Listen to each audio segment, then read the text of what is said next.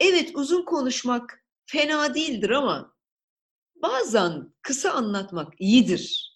Zamanı doğru kullanmak açısından, zamanı daha efektif kullanmak açısından daha iyidir. Az öz iyidir. Ben 40 yaşımda öğrendim e, basitin iyi olduğunu. Bir şeyin iyi olması için komplike olması gerekmediğini. Onun için siz de benim gibi yapıyorsanız yapmayın. Dolayısıyla bu biyolojik özellikler, bakın iş hayatımıza bizim böyle yansıyor. Ee, kadınlar daha iyi yönetici oluyor. Net. Bunu çok net söyleyebilirim. Ee, insanlarla ilişkileri daha iyi yürütüyor. İlişkileri bozmadan yürütme kabiliyeti kadında daha fazla. Çünkü hayatı bununla geçiyor. Bu kasları çok gelişmiş vaziyette kadın. Bir de hani çok kadın var diye biz bizeyiz diye söylemekten çekinmiyorum. Kadınlar çok güzel yalan söyler tamam mı? Kadının yalan söyleme kapasitesi ve yetkinliği bir erkeğinkine of 85 basar yani. 85 basar. Neden? Çok basit. Çünkü eğer kız çocuğuysan erkek çocuğu için serbest olan hiçbir şey senin için serbest değildir. Senin için ayrıcalıktır onlar. Tamam? Dolayısıyla sen istediklerini yapabilmek için yalan söylersin. Bu kadar basit. Sana benim toplumum, canım yurdum yalan söyleme egzersizi yaptırtır. Dışarı çıkabilmek için belli saatlerde yalan söylersin. Belli yerlere gidebilmek için yalan söylersin. İşte arkadaşlarla tatile gidebilmek için yalan söylersin. Söylersin yani. Mesela ben çok güzel yalan söylerim. Benim canım annem müthiş bir kadındı. Otokratik. Sıkı yönetim komutanı gibi. Öyle böyle değil yani. Ben süper yalan söylerim ama söylemem yani. Ama süper yalan söylerim. Anneme söylediğim yalanların hepsini anlatmadım. Anlat dedi geçen gün. Dedim ki tansiyonun yükselir, hastaneye kaldırmak zorunda kalırız. Hepsini anlatmam. Ama şunları söyleyeyim dedim. Birkaç tane böyle şey attım onun önüne. Tansiyonunu yükseltmeyecek şeylikte, naiflikteki yalanlarımı söyledim. Hala söylüyorum. Hala söylüyorum. Çok endişeli bir kadın. Dolayısıyla İstanbul dışı seyahate çıkarken ne geliş saatimi ne gidiş saatimi asla doğru söylemiyorum. Çünkü doğru söylediğimde mümkün değil baş edebilmemiz. Sahiden tansiyonu yükseliyor. Başka seçenek kalmıyor. Dolayısıyla kadınlar çok güzel yalan söylerler. Söyleyebilirler. Bu sadece toplumsal şartlanmalardan kaynaklanmıyor, yetiştirilmeden kaynaklanmıyor. Beyin bunu yapma kabiliyetine sahip. Bu kadar basit. Bu kadar basit. E, hatta biraz daha ileriye götüreyim işi. Bakın madem konuşuyoruz açık konuşalım. Biz 40 kişiyiz birbirimizi biliriz.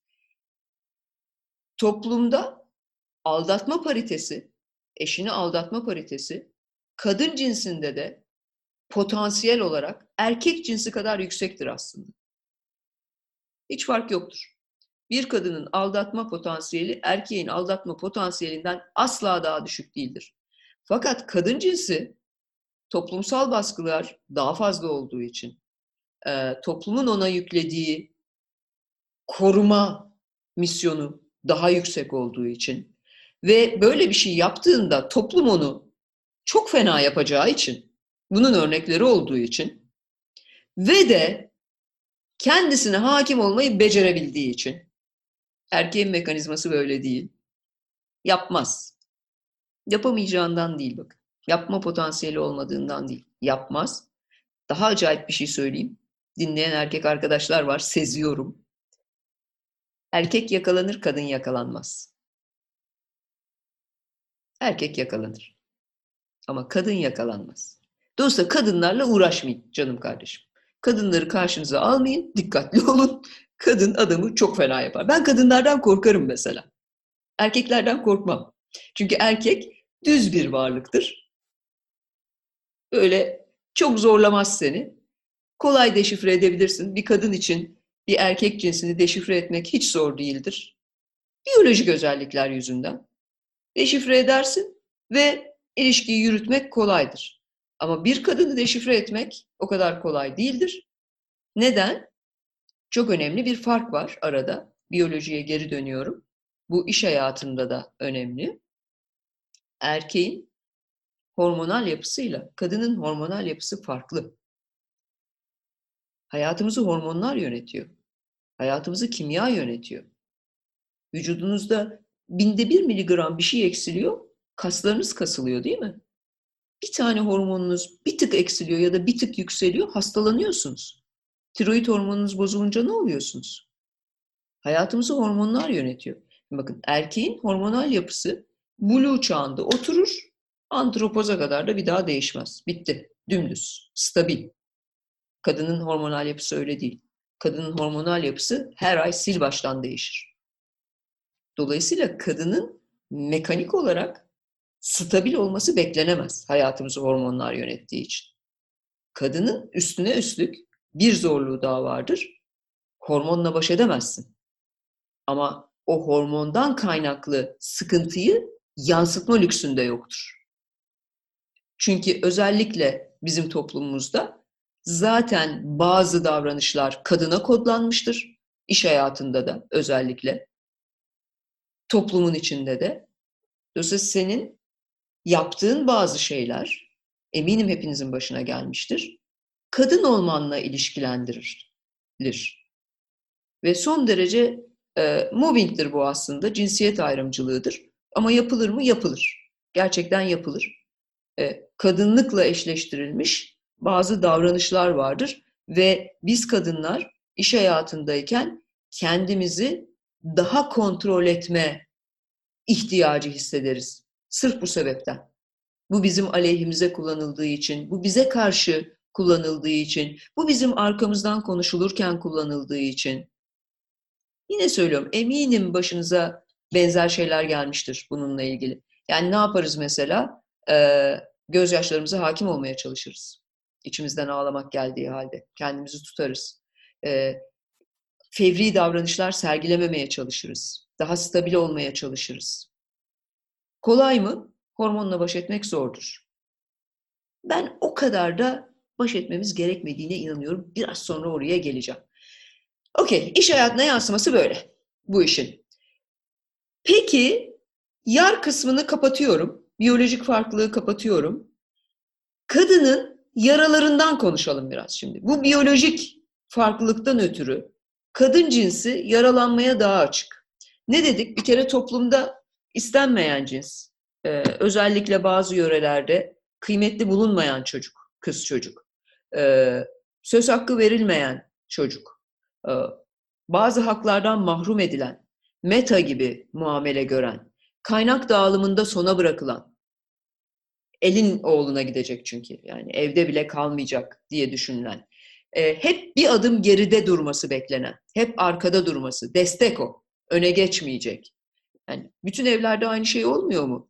Kızım abine su getir ya da kızım kardeşine su getir. Niye kardeşim gidip kendi almıyor ki suyunu? Ben getiriyorum ki. Ya da niye erkek kardeşim yatağını toplamazken ben hem kendi yatağımı hem onun yatağını topluyorum ki? Sonsuz örnek var bununla ilgili. Bunların hepsi tükakadır demiyorum ama e, askere gittiğinde çatır çatır topluyor yatağını o çocuklar. E, dönüyor geliyor, ertesi gün unutuyor yatak toplamayı. Çünkü onun görevi değil. Çünkü öyle yetiştirmiyoruz. İş hayatında daha az maaşla aynı işi yapıyor erkekle. İş hayatında da gerekli kıymeti görmüyor. Daha iyi olsa bile daha az tercih ediliyor.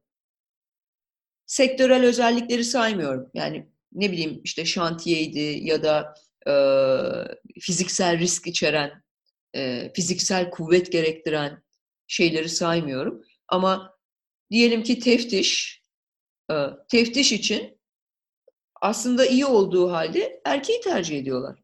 Çünkü erkeğin seyahat etmesi daha normal algılanıyor. Erkeğin evinden işte her ay üç kere e, ayrılması, uzakta kalması daha normal karşılanıyor.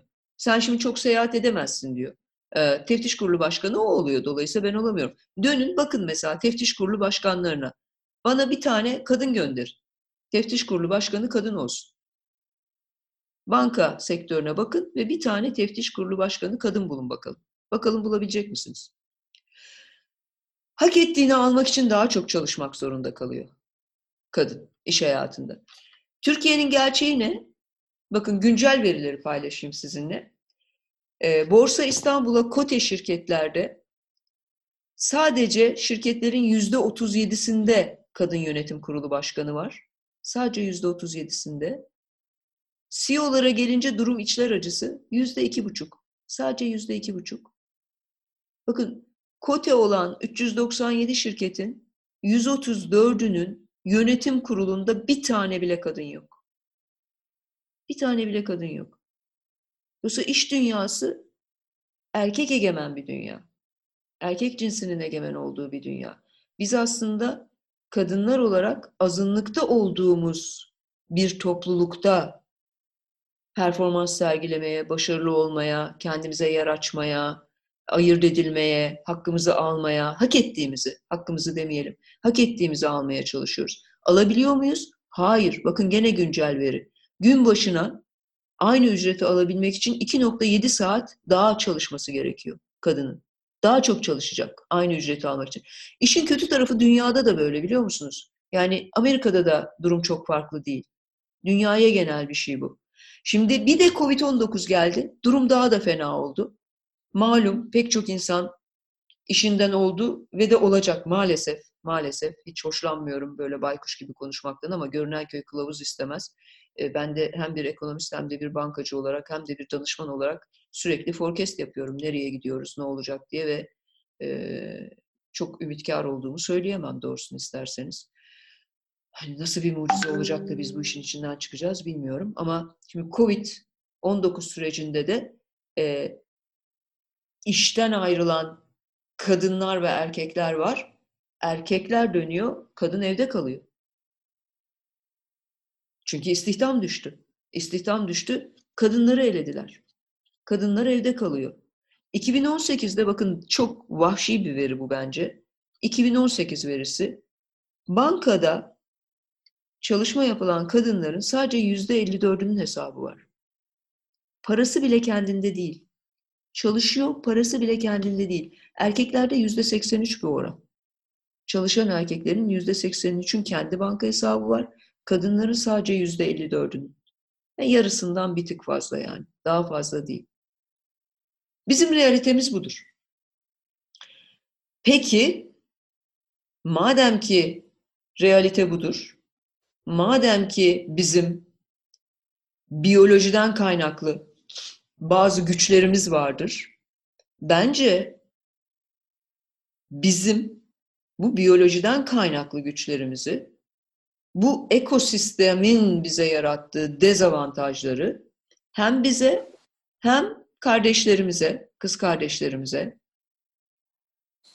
değiştirmek, kolaylaştırmak, o dezavantajlardan kurtulmak için daha çok şey yapıyor olmamız lazım. Peki biz bunu yapıyor muyuz? İş hayatında kadınlarla çalışmak nasıl bir deneyim? Kadın arkadaşlar kadınlarla çalışırken ups kadın arkadaşlar kadınlarla çalışırken bu bütün bunları yaşıyorlar mı? Hemen dönüyorum, seslere bakıyorum. Ee, affedersiniz.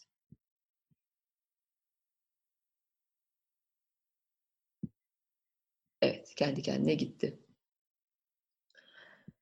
Yaşıyorlar mı sizce? Yaşamıyorlar. İş hayatında şöyle birkaç tane ne diyelim mit var.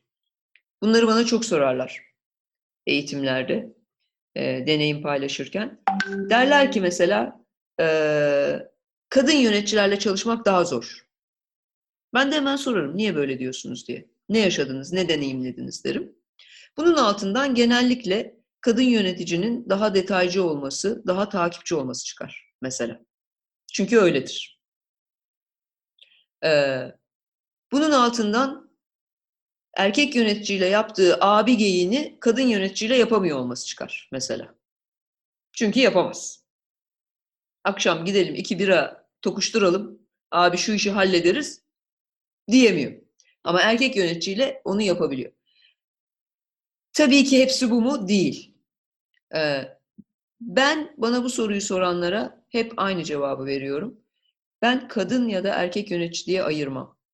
Bunca yıldır iş dünyasının içindeyim bu ayrımın anlamsız olduğunu düşünüyorum. Ben insan diye bakarım. İnsanın cinsi önemli değildir. İnsan insansa iyi de yöneticidir. İnsan insan değilse, kadın yönetici de olsa, erkek yönetici de olsa ondan bir halt olmaz. Önce insan olmak gerekiyor. Onu olduktan sonra gerisi kolay. Geri kalan her şey olunabilir. Başka bir şey vardır. Kadın katılımcılar bana kadınlardan ne kadar çok çektiklerini anlatırlar. Bu var mı? Bir miktar var. Yoktur diyemeyeceğim. Şöyle bir kısır döngü yaşıyor bence kadın çalışanlar ve kadın yöneticiler. Demin bahsettim ya, bakın yüzdeler hala ekranda. Biz çoğunluğun bizim cinsimizden olmadığı bir dünyada daha çok kendimizi göstermek zorunda kalarak, daha çok performans sergilemek zorunda kalarak, daha az maaşa rıza göstererek, daha geç terfiye rıza göstererek aslında bir tür mücadele veriyoruz ve sıyrılmaya çalışıyoruz arada. Şimdi bu mücadele sırasında o azınlık kendi içinde birbirini ezmeye başlıyor. Bu bir tuzak aslında. Biz bu tuzağa düşmesek, biz bu tuzağa düşmeyip o biyolojik özelliklerimizi birbirimizi daha çok desteklemek için kullansak iş dünyası bambaşka bir yere döner. Bakın iş dünyasında kadın yöneticiler yükseldikçe iş dünyasının gerçekten kalitesi değişiyor. Çevrecilik artıyor. insana duyarlılık artıyor. Performans artıyor. Bunları ben uydurmuyorum. Ben çok makale okuyorum bu konuda. Bütün dünyada yapılan çalışmaları okuyorum. Kadın yöneticiler gerçekten iyi kadın yöneticiler mucizeler yaratıyor. Ve giderek de yükseliyor. Eminim farkındasınız izliyorsanız. Bütün dünyada kadın yönetici sayısı giderek artıyor. Ama e, şey de artıyor. Yani o, o, mücadelenin dozu da artıyor. E, yukarıya doğru bu bir piramit günün sonunda yani bir, bir çoğunluk ve bir azınlıktan bahsediyorsak bir piramitten bahsediyoruz. E, yukarıya doğru çıktıkça e, şey gibi yani Himalaya'ya çıkmak gibi. Yukarıya doğru çıktıkça basınç artıyor, rüzgar sertleşiyor. Gayet normal.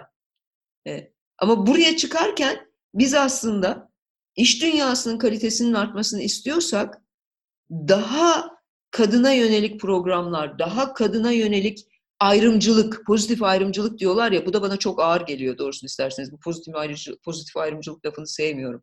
Yani şey gibi e, sanki bir özürmüş gibi e, muamele görüyor. E, o, o fikri daha çok e, yerleştiriyor gibime geliyor. Onun için hoşuma gitmiyor. Ön yargılıyım o kelimeye karşı dolayısıyla. Ama biz bunu davranışlarımıza yansıtabiliriz. Çalıştığımız yerlerde yapabiliriz. Kadın gücü başka bir şey kardeşim. Başka bir şey yani. Gerçekten onlarla yaptığınız şeyi erkeklerle yapmanız o kadar kolay değil. Kadınlar biliyorsunuz savaşlarda da böyledir. Kadın çok acayip bir şeydir. Çok fanatik olabilir. Kadını inandırdığınız zaman bir şeye Allah Allah Allah diye gider ve hiçbir şey tanımaz yani. Enteresandır. E ben bunu savaşta yapmak zorunda değilim. Bunu normal hayatta yapayım istiyorum. Peki Yaralar demiştim. Biz bu yaralarla nasıl baş ediyoruz? Bakın bir sürü yaramız var değil mi? Kimliğimizle ilgili, cinsiyetimizle ilgili, uğradığımız muameleyle ilgili. Şimdi çok enteresan bir yöntemimiz var. Erkek çocuk doğurmak neden bir statü memlekette? Tam da bu yüzden. Çünkü kadın toplumda kendi cinsiyetiyle elde edemediği statü ve haklara hangi kanaldan ulaşıyor? Hayatındaki erkekler kanalıyla. Ya bir erkek evlat ya da koca. Çünkü toplum ona başka şey vermiyor. Kendi cinsiyle ulaşamıyor oraya. Bu ortaya neyi çıkarıyor? Kadın savaşlarını. Kadın savaşları. Eşler, anneler, değil mi? Görümceler, eltiler. Şöyle acayip bir gözlemim var. Bana katılacak mısınız bilmiyorum. Ee, Türkiye'de aile işletmelerinde ömür maalesef uzun değildir.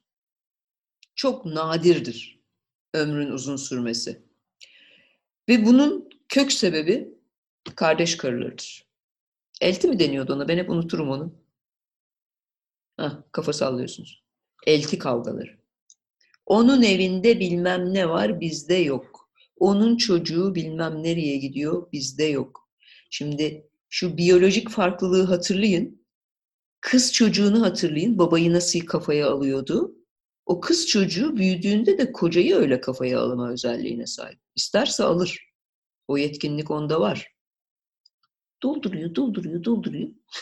Manipüle ediyor, ediyor, ediyor. Salıyor.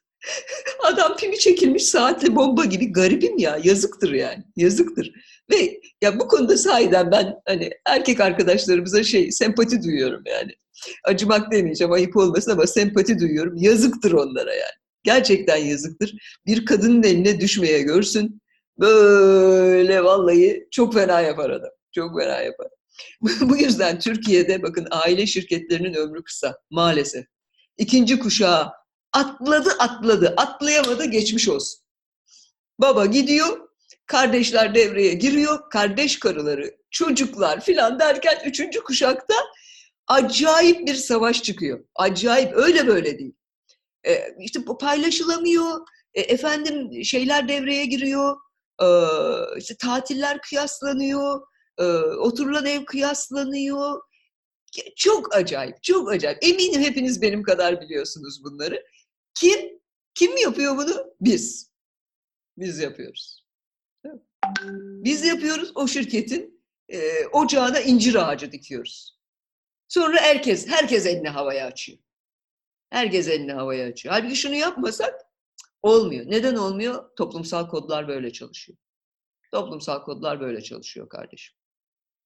Şimdi iş yerinde peki biz ne yapıyoruz? Bu yaralarla baş etmek için. İş yerinde yaptığımız çok önemli bir şey var ve ben yapmamamız gerektiğine inanıyorum. Ben yapmadım en azından. Yapılmasını da desteklemiyorum çünkü doğru bulmuyorum. Nedir o? Kadın kimliğini geriye alıp erkek gibi davranmayı seçmek. Erkek değiliz biz ya. Niye erkek olalım? Yani şükrederim ki kadın olarak yaratılmışım son derece kıymetli buluyorum. E, evet dezavantajlarım var. Evet ama onlarla baş edebilecek yetkinliğim de var, gücüm de var, potansiyelim de var. Niye erkek gibi davranmak zorundayım? Niye erkek gibi giyinmek zorundayım? Niye süslenemiyorum? Niye süslendiğimde benim için başarımla ilgili başka şeylerle ilişkilendirmek gibi şeyler konuşuyorlar? Ben bunların hepsini yaşadım. Biliyoruz da konuşuyorsun. anılara girersek onlarla ilgili ayrı bir kitap yazmak lazım. Ee, hızlı yükselen bir kariyerim vardı. Eli yüzü düzgün bir insanım görüldüğü gibi.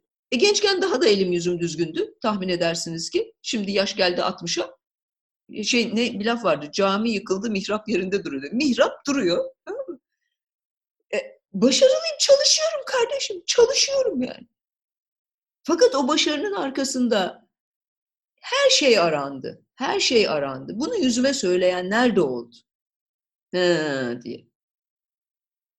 Ama gene de süslenmekten vazgeçmedim valla. Kendimi böyle seviyorum. Allah Allah. Ben ODTÜ'nün en süslü kızıydım. ODTÜ'de çatışmalar yaşanıyorken, millet foruma gidiyorken ben rujumu sürüyordum. Rujsuz gitmem abi diye. yani, dolayısıyla ben bunu doğru bulmuyorum. Çünkü bunu yaptığımızda, bakın bunu yaptığımızda biz kendi cinsimize tırnak içinde söylüyorum ihanet etmiş oluyoruz. Olmaması lazım diyorsun. Böyle olmamam lazım. Neden? Neden olmamam lazımmış? Güzellik de yaparım, kariyer de yaparım diyelim. Ha burada tabii şundan bahsetmiyorum. Ben şunları da yaptım doğrusunu isterseniz. Ben bir bankacıydım. Ee, ve 85 ile 2002 arasında bankacılık yaptım. Ee, Anadolu'yu da çok gezdim. Girip çıkmadığım organize sanayi bölgesi kalmamıştır. Sizinki dahil, Çorum'daki dahil. Ee, iki kere gidip gelmişliğim vardır oraya da. 2000-2002 arasında. Benimle çalışan hanım arkadaşlar asla mini etek giyemediler. Asla şuradaki düğmelerini göstereyim açamadılar. Asla kolsuz gezemediler. Neden? Onlara hep şöyle söyledim. Arkadaşlar, memleketteki erkek cinsinin cinsel tatmin düzeyi belli, meydanda. Hiç kimsenin aklını karıştırmaya gerek yok. Tek bir şey söyler. Karşındaki insan senin söylediklerini dinleyebilsin. Dikkati başka yere kaçmasın. Bu kadar basit. Malzeme meydanda çünkü. Yani hani şu demin söylediklerimden mini eteğimi de giyerim, gezerim anlaşılmasın. Onu kastetmiyorum. Yaptığınız işin gerektirdiği kılık, kıyafet neyse onun içinde zaten olmak gerekiyor. Bunun mesleki bir formasyonu var her meslekte. Bir de kafa karıştırmamak gerekiyor. Yani memleketin realitesinden de çok uzağa düşmemek gerekiyor. İstediğim gibi giyin. Tabii giyinirsin istediğin gibi. Ama yerine de bakman lazım. O, o gittiğin yere ne amaçla gidiyorsun ona da bakmak lazım. Ee, gerçekten bu konu, bakın bankacılık sektörü en steril sektördür bir taraftan. Her şeye rağmen. Yine de bankacılık sektöründe bile e, vallahi şimdi sizle konuşurken ilham alıyorum. Yani oturup bunları yazsam mı acaba? E, bankacılık sektöründe çalışan kadınların başına neler gelebiliyor? Ne tür şeylere maruz kalıyorlar diye. Bende bir sürü hikaye var vallahi. Belki sonra soru cevap kısmında bir tanesini anlatırım. Vahşi bir tanesi var. Bir müşteri arkamızdan şöyle demişti mesela. Bir türlü kazanamamışlar müşteriyi. Genel müdür demiş ki Nuray'ı gönderin. Nuray halleder. Ben de yeni şube müdürüyüm o zaman. Çok da güzel böyle Selvi gibi bir müdür yardımcım var. Ellerimle seçmişim. Mini etek giydirmiyorum zaten uzun. Bacaklar da uzun. Manken gibi kız. mini etek bulamıyor. Özel diktiriyor çünkü bacaklar uzun. Normal etek alıyor, mini kalıyor kızın üstünde. Ee, şimdi çok başarılı bir genel müdür yardımcısı. Kulakları çınlasın. Ee, gittik müşteriye.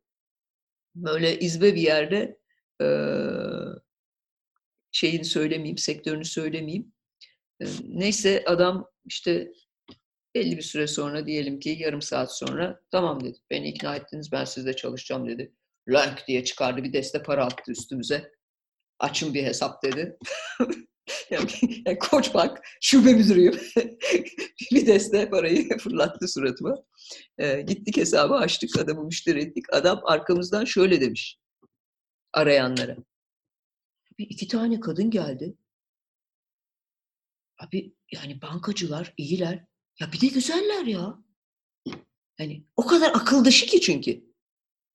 Yani ya salak olman lazım ya güzel olmaman lazım. İkisi bir arada olamaz diyor adam. Bu, bu, bu, budur yani malzeme hala böyle. Dolayısıyla buna yapacak bir şey yok. Bu gerçeği değiştiremeyiz ama ve lakin böyle olmayan erkek evlatlar yetiştirebiliriz. Bu bizim kontrolümüzde. Bulunduğumuz çevrede, bulunduğumuz ekosistemdeki erkeklere böyle olmamayı aşılayabiliriz. Bunu yapmaya da gücümüz var çünkü bizim. Onun için ben bu kimlikten çıkmak değil, bu kimliği hakkını vererek kullanmak. Olması gerektiği gibi. Kimliğinden rahatsız olmadan. E, ama bu kimliği suistimal de etmeden hiçbir şekilde kullanmak. Zaten işten çıkıyorsun, kadın kimliğine geri dönüyorsun değil mi? Bütün gün 250 kişiyi yönetmişsin.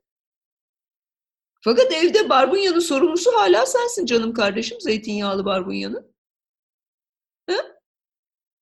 Erkek olsaydın böyle olmayacaktı. Barbunyanın hesabını soran adam olacaktı. Şimdi hesabını veriyorsun. E bütün gün 250 kişiyi asmışsın, kesmişsin. Adının önünde CEO filan yazıyor. Hava gazı. Eve gittin miydi? Başka bir şey. Değil mi? Babasını taciz edemiyor. Ama geliyor seni taciz ediyor. Evlat. Baba kovalıyor başından. Git şimdi çalışıyorum diye. Sen eteğinde çocukla çalışmaya devam edebiliyorsun. Çünkü bunu yapmaya muktedirsin. Bu kadar basit. Öbürü yapamıyor. Yapamıyor. Yazık. Aynı anda iki tane iş yapamaz. Hem sakız çiğneyip hem merdiven çıkamaz. Beklemeyeceksin. Neden? Neden? Aynı şeyi kullanıyor, yarım küreyi. Önle arkayı kullanıyor. Ben yaparım. Neden? Hem sağı hem solu kullanıyorum. Hem sakız çiğnerim hem merdiven çıkarım. O sırada telefona cevap veririm. Kadınlar daha multitasking yabancıların tabiriyle. Aynı anda birden fazla işi yapabiliyor. Aynı anda birden fazla şeye odaklanabiliyor. Bunu da çok abartmamak lazım çünkü dikkat dağılıyor. Ne dedim? Ee, erkekler üstünden sürdürüyor kadınlar savaşı bu yaralarla baş etmek için. Ee, bunu ne özel hayatta ne iş hayatında prensip edinmemek lazım. Bu çünkü kendi bindiğiniz dalı kesmek aslında. kendi gücünüzün suistimal etmek aslında. Bu gücü daha etik kullanmak, daha doğru kullanmak. Bunun içinde işte hangi kalıplarla iletişim kuracağız, nasıl geri besleme vereceğiz, onun için bunları hep anlatmaya çalışıyorum. İlişkileri nasıl yöneteceğiz? Benim stratejik ilişki yönetimi dediğim çok önemli bir konu var. İlişkiler stratejik yönetilmelidir. Bu politik olmak değil, numara yapmak değil, değerlerinden vazgeçmek, eğilip bükülmek, yanar döner olmak değil. Strateji nedir? Hepiniz iş hayatındasınız. Bir amaç vardır ve o amaca nasıl ulaşacağımızla ilgili bir strateji yapmak zorundayızdır. Strateji nasıl sorusunun cevabıdır her zaman. E, her ilişkinin bir amacı vardır yahu. Bir amaç varsa strateji olmalıdır. O ilişkiyi amacına uygun stratejiyle yönetirsen ilişki amacına ulaşır. Benim amaçsız ilişkilerim var diyen yoktur aranızda. Olmasın yani. Bakın bulun. Mutlaka vardır. Peki neye geldik? Neresine geldik kadının? 21-17 olmuş saat bu arada. Yarlığından bahsettik. Biyolojik farklılıklarını konuştuk. Bunun iş hayatına yansımalarını konuştuk. Yaralarımızı konuştuk. Başka yaralarımız da var ama oralara girmiyorum. Ee, şimdi gelelim yaratıcılığına. Anasını satayım. Bütün tanrıçalar kadın. Geçmişe bak. Bütün mitolojilere bak. Zeus sonradan çıkma. Bunların orijinalleri hep kadın. Yunan mitolojisinde var ana tanrıça. Sümerler'de gökyüzü tanrıçası var. Türk mitolojisinde var. Ve eski Türkler biliyorsunuz ana erkil bir toplum. Bu İslamiyet'in deforme hali bizi bu hale getirmiş vaziyette. İslamiyet'e lafım yok. Deforme haline lafım var. Allah tepesinden baksın o deformasyonu. Yoksa kadın İslamiyet'te de kıymetli bir şeydir. Anlatılanın aksine. Bütün Hitit öncesi Anadolu toplumlarında ana erkil yapı hakim. Sonradan hop diye kadının pabucunu dama atıyorlar. Tabi baş edemiyor. Bak şimdi işin komedisi bu. Baş edemiyor. Ne yapıyor? Fizik güce başvuruyor. Çünkü kafayla baş etmesi mümkün değil yani. Ne dedim? Ben kadınlardan korkarım. Ben baş edemem. Bir erkek asla baş edemez. Ama fizik güç ona yapacağım bir şey yok. Benim fizik gücüm ona çünkü yetmiyor. Dolayısıyla kadının bir yaratıcı özelliği var. Bu yaratıcı özellik rahim özelliğiyle besliyor, büyütüyor, dünyaya çıkartıyor. Bakın Allah'ın isimlerinden biridir rahim. Rahman ve Rahim olan Allah'ın adıyla diye açarız biz Ramazan doğrucumuzu. Değil mi? Rahim Allah'ın isimlerinden biridir ve kadında bir organla temsil edilir. Yaratıcılık kadına lütfedilmiştir cinsiyet olarak. İsa peygamber diye bir peygamber var değil mi? 2020 yıldır hüküm sürüyor. Onun bile dünyaya gelmek için bir kadına ihtiyacı var. Öyle suyun içinden çıkmamış, balık gibi. Babası yok ama anası var.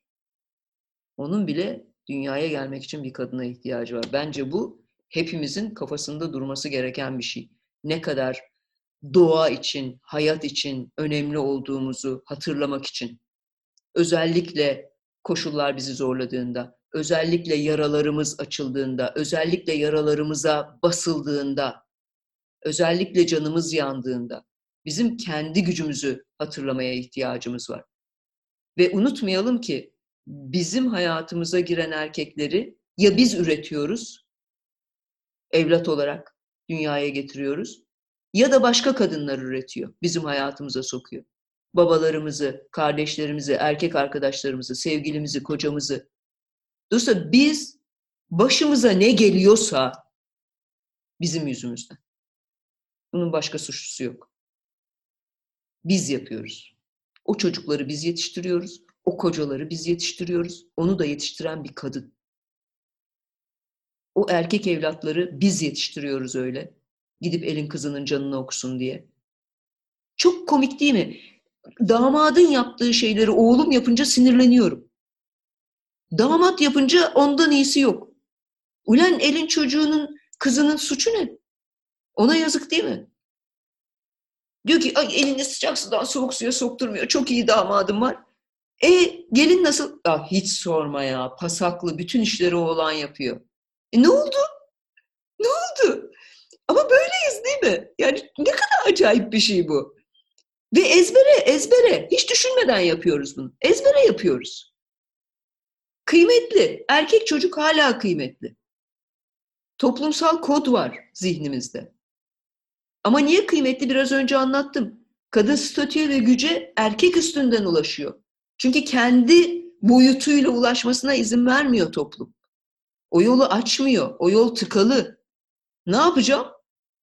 Ya sağlam bir koca bulacağım. Güçlü, kuvvetli, paralı, pullu. Ya bir oğlan doğuracağım. Ki sözüm geçsin. Laf var ya, ne bakayım, arı kadar beyi olanın meydan kadar yeri olur diye bir laf vardır Ankara'da. Eminim bir sürü yerde vardır bu laf. Yani arı kadar bey sana meydan kadar yer açıyor. Tabii ki yine bütün bunları söylerken yurdumun realitesinden kopuk konuşmuyorum. Öyle bir coğrafyada yaşıyoruz ki biz. Benim bu konuştuklarım fantazi. Ama o coğrafyadaki realiteyi değiştirecek olan da biziz. Bunu paylaşarak, bunu yayarak, bununla ilgili bir şey yaparak benim bu sosyal sorumluluk seminerlerini bu kadar önemsememin sebebi bu. Bu kadar ulaşmaya çalışmamın sebebi bu. Bir tane insanın bir tane evladını yetiştirmesinde bir tane bir şey değişse ben görmem ama bir şey değişir. Benim ömrüm yetmeyebilir. Önemli değil. Ağaç dikmek gibi bir şey bu. İlle büyüyecek. Şikayet ederek yapamayız bunu. Manipülasyon yaparak yapamayız ki manipülasyon bizim yetkinliklerimizden biri. Bunu numara yaparak yapamayız. Bunu e, arkadan dolanarak yapamayız. Bakın bunlar bizim doğuştan getirdiğimiz özellikler. Kız çocuğu ve babası unutmayın bunu. Kız çocuğu ve babası. Babacım, babacım, babacım. O bütün gün asıp kesen adam eve gidiyor maymuna dönüyor değil mi? Minicik kızın karşısında. Maymun. Maymun gibi oynatıyor kız onu. Hiç kimse de öğretmiyor. Var, var. Doğadan geliyor. Özelliğimiz. Ama biz bu özelliği sadece kendimiz için ve arkadan dolanmak için kullanmayalım istiyorum ben. Çok yazık olur. Çok yazık olur. O zaman şikayet etmeye hakkımız yok. Bir şey yapalım. Bir şey sıfırdan büyüktür. O bir şey bir şeyi tetikler, daha büyük olur. Bir araya geliriz, daha büyük bir şey oluştururuz. İlla ki yaparız.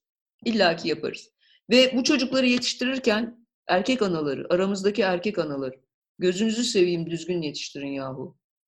Kadınlara iyi davranacak erkekler yetiştirin. Kadınların kıymetini bilecek erkekler yetiştirin.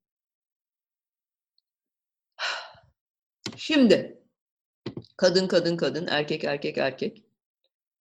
Gelelim işin hakikatine. Ne diyor Yunus? Yaradılanı hoş görürüm, yaradandan ötürü diyor değil mi? Ya da Mevlana diyor ki kim olursan ol gel. Kadın erkek ayrımı yapıyor mu kardeşim? Cinsiyet ayrımı yapıyor mu? Yapmıyor. Biz niye ayırıyoruz? İşte asıl toplumsal şartlanma bu. Bakın bir buçuk saattir kadın erkek konuşuyoruz. Çünkü konuşmaya ihtiyacımız var.